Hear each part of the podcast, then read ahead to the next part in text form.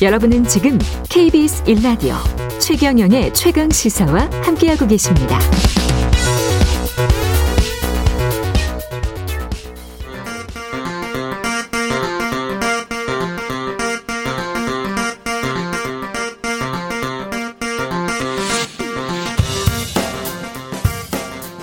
네, KBS 1라디오 여러분은 하루에 얼마나 들으십니까? 어떤 프로그램을 제일 즐겨 들으십니까? 24시간 꽉 채우는 수많은 KBS 1라디오 프로그램 중 대표 프로그램, 대표 선수들을 소개하고 있습니다. 최경령의 최강시사 특집 기획 우리는 원팀이다. 마지막 순서입니다. 예. 매일 저녁 5시 5분 나비처럼 날아서 벌처럼 쏜다. 수줍은 소년의 목소리로 날카로운 시사 질문을 던지는 주진우 라이브의 주진우 기자 모셨습니다. 안녕하세요. 안녕하십니까. 예. 주진우 라이브의 주진우입니다. 아, 이, 그 라임이 좋다. 주진우 라이브 이거. 네. 예. 다른 흉내는 안, 안 되겠어요. 저는 흉내는 못 내지네. 그게. 그렇습니까? 예. 근데 저는 아직도 어색해가지고. 그래요? 네. 지금 저 5시 5분부터 네. 1분 안에 청취자들에게 네. 주진우 라이브 홍보 시간 드리겠습니다. 홍보요? 예. 네, 그런 건 잘 못합니다.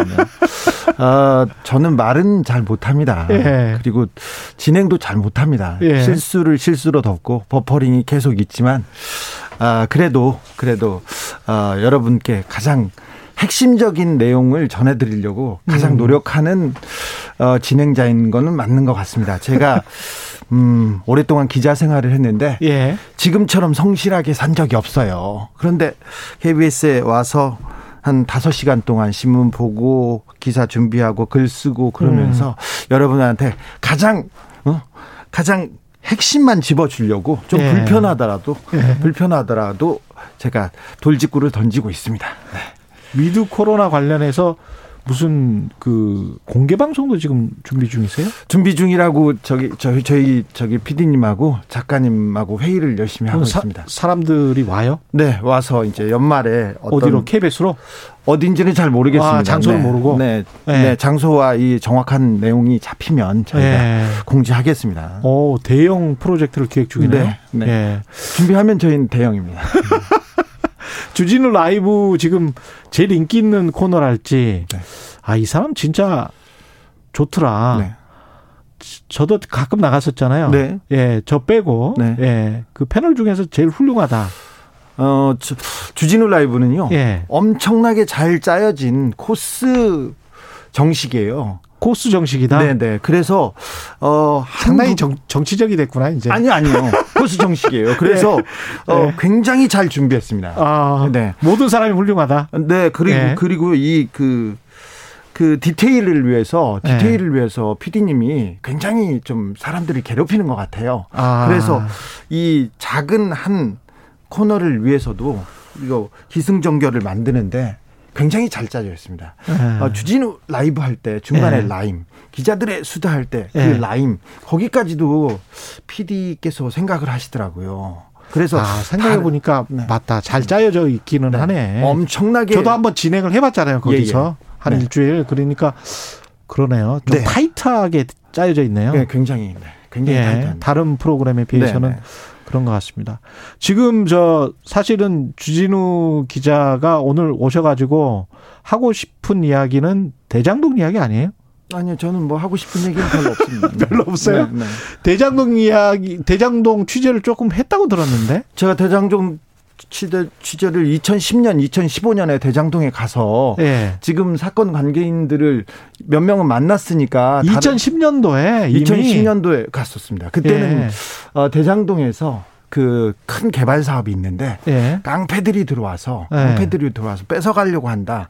그리고 살인 미수 사건이 생겼다. 그런 소식을 듣고 어 조폭이 설적 그럼 제가 가야죠. 어. 가서 봤는데 그때는 음 지주 작업이라고 하지 않습니까? 땅 땅을 사고 다니는 다녔습니다. 그때는 예. 삼성 주변 사람들 예. 그리고 지금은 뭐 이강길 씨 이강길 씨라고 그런 분들이 와서 지주 작업을 하고 있었는데 예. 굉장히 좀 그 그 혼란이 컸어요. 예. 그런데 제가 2015년쯤에 갔을 때는 어, 조폭은 정, 이 사업을 정리를 못 했는데, 어. 검찰이 들어와서, 검찰 수사가 되고, 한, 한 무리를 다 잡아가면서 예. 수사가 일단락이 됩니다. 2015년에. 어. 그러면서 그때 그 남욱도 기소가 되고 그랬을 그렇죠. 때죠. 예. 남욱 이강길 뭐 구속됐었죠. 음. 그런데 어 중요한 사람들이 안 잡히고 지주 작업을 한 사람만 잡히면서 음. 이 대장동 사업이 2기로 넘어가게 됩니다. 예. 2기로 넘어가고 그리고 나서 화천대유가 2015년에 생겼고요. 예.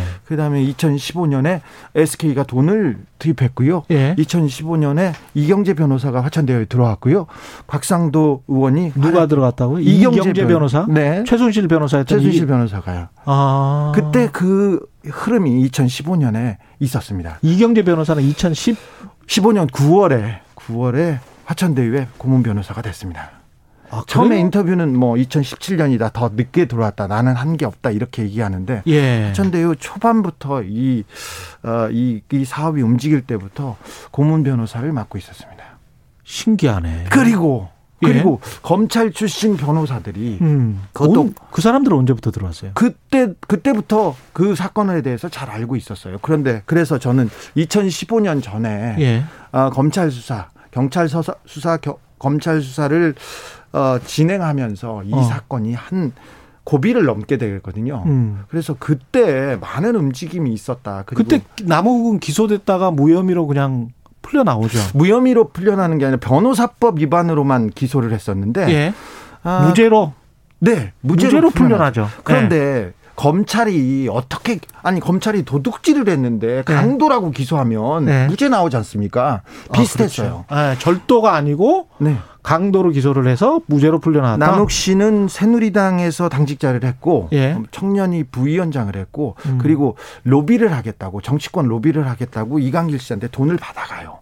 돈을 많이 가져갑니다. 음. 그래서 그 돈을 어 새누리당 시의원한테도 주고 로비한 게 잡혀 있었어요. 음. 명확한 죄를 두고 다른 걸로 기소했습니다. 변호사법 위반. 변호사법 위반으로 그렇죠. 기소했더라고요. 무죄 나오죠. 그러니까 이게 어찌 보면 검찰이 검찰이 수사를 잘못해 가지고 남욱을 남욱을 이 사업의 주체로 만들어 준 것도 검찰이었어요. 그래서 저는 좀 의아했습니다. 저는 근데 2000... 잘못한 건지 아니면 고의로 그런 건지 는잘 모르겠는 게 아직 그건 확실 그 검찰이 내용을 판단하고 기소를 하는 거는 네. 검찰의 고유 권한이 있기 때문에 네. 어그 뭐지 그 문제에 대해서 이게 어떻게 잘못됐다고는 할 수는 없으나 네. 근데 명백한 정치권 로비에 대해서 눈을 감고 음. 다른 부분으로만 기소했을 때 이건 좀 이상하다는 얘기 생각은 했습니다. 그러니까요. 근데 그 당시에는 이제 최순실 국정농단 2015년 16년 이렇게 가면서 저는 그쪽 그쪽 취재로 넘어갔었죠. 그러면 그 이후에 이제 이 사람들이 화천대유 고문도 하고 다 그러잖아요. 네. 근데 김한배 씨가 그때 이강길 이강길이었나요? 네. 이강길 관련해서 소개한 변호사가 박영수 특검 이죠. 네. 근데 김만배와 박영수 특검은 굉장히 절친한 사이였고 평소 때 음. 형형하고 어, 굉장히 오랫동안 교류가 있었던 거는 분명한데요. 예. 그런데 어 그 박영수 특검이 초창기에 이 사업 초창기 2009년 10년부터 이미 이 사건에 관여하고 있었지 않습니까? 예. 어, 변호사로. 그렇죠. 그런데 그때는 남욱의 아버지, 남욱 씨 아버지가 이름이 남정 씨인데요. 예. 그분을 통해서 처음에는 이 사업에 들어왔다고 그 대장동 사업에 들어왔다고 저는 그때는 그렇게 취재해서 알고 있었어요. 아. 근데 어 나중에 나중에 보니까 김욱 남, 남욱 그리고 김만배, 박영수 이렇게 엮이게 되는 거죠. 아, 남욱 변호사의 아버지도 네. 사업을 그런 사업을 했고 건설 관련 사업을 했었는데 그러면 그 MBC 기자 지금 그 나온 네. 남욱, 남욱 변호사의 부인, 부인. 네. 그 부인의 아버지도 제가 알기로는 건설업을 하는 걸로 알고 있었는데 네. 그렇죠. 그러면 전부 이게 건설업 집안이었네. 어떻게 뭐 보면. 그렇기도 하죠. 아니 건설업의 건설업 집안이라고 그렇게 네, 나쁜 거는 아니죠. 나쁜, 나쁜 거는 아니지만 네. 어, 오랫동안 그 관련이 돼 있을 수 있었고 그때 남욱 변호사 아니 남욱 그 박영수 변호사 때 그 중수부에 있었던 사람은 또 윤석열 네, 중수 이과장이었죠. 중수 이과장이었고 저축은행을 담당했었고요. 부산저축은행을 담당했었는데 부산저축은행에서 1,100억 원대 어, 거액의 대출이 대장동에 일게 되죠. 그 다음에 이제 나 저 박영수 특검은 화천대유 고문이 되고 네. 수원 지검장들도 두 명이나 고문이 되고. 네. 김수남, 강찬우. 강찬우 어, 지검장은 강찬우 지검장은 대장동 사건을 담당하다가 음. 담당 검사였어요. 검사였는데 이제 화천대유의 변호사로 됐기 때문에 이게 어 변호사의 윤리 그리고 검사의 윤리 이런 쪽으로 찾다 그 잣대를 들이대면 굉장히 부도덕하고 문제가 있다고 봅니다. 변호사였다가 특검이었다가 네. 검사였다가 변호사였다가 막 이래요. 네, 네. 거기서 저는 가장 중요한 역할을 한 사람을 곽상도로 곽상도 의원 전 의원이 됐, 습니다 예. 아직은 의원이지. 곽상도도 검사였어요? 네. 그런데 일찍이 옷을 벗었어요. 예. 대구에서 그 서부지검장을 하고 옷을 음. 벗고 그쪽 주변에서 음. 그쪽 주변에서 어 많은 변호를 했었는데 2000 아시다시피 박근혜 정권 초대 민정수석이었고 그랬죠. 그리고 2013년 네. 예. 그때 그 민정수석이 됐을 때 주변이 다 놀랐습니다.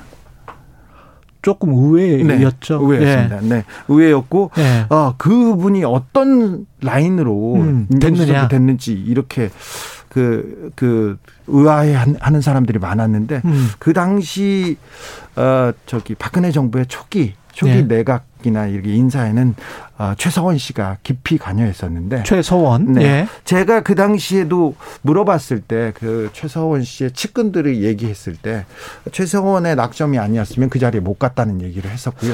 곽상도는 이 사건에 언제부터 관련이 있었던 겁니까? 하천대유 초기부터 있었습니다. 하천대유 초기라는 네. 건 2010년? 10, 15년, 15년인데 15년인데 저는 2012년, 13년부터 저는 곽상도 씨가 여기에서 그 개입하고 관여했다고 생각이 됩니다. 화천대유가 생기고 나자 생기자마자 아들이 몇 달 안에 들어가서 화천대유의 멤버가 되고요. 그 뒤에 역할을 했는데, 예. 음, 곽상도 의원하고 곽상도 의원하고 김만배 씨가 또 특수관계고 굉장히 친한 관계입니다. 형령하면서 아, 형 동생 하면서 지냈고 화천대유를 꾸릴 때 꾸릴 때도 아예 같이 상의했다고 봅니다.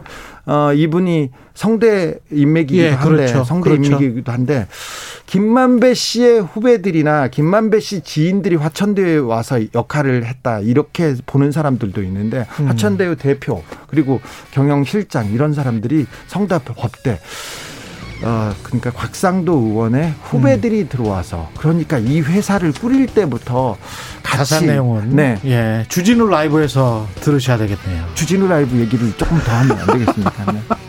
10초밖에 안 남아서 끝내야 돼요.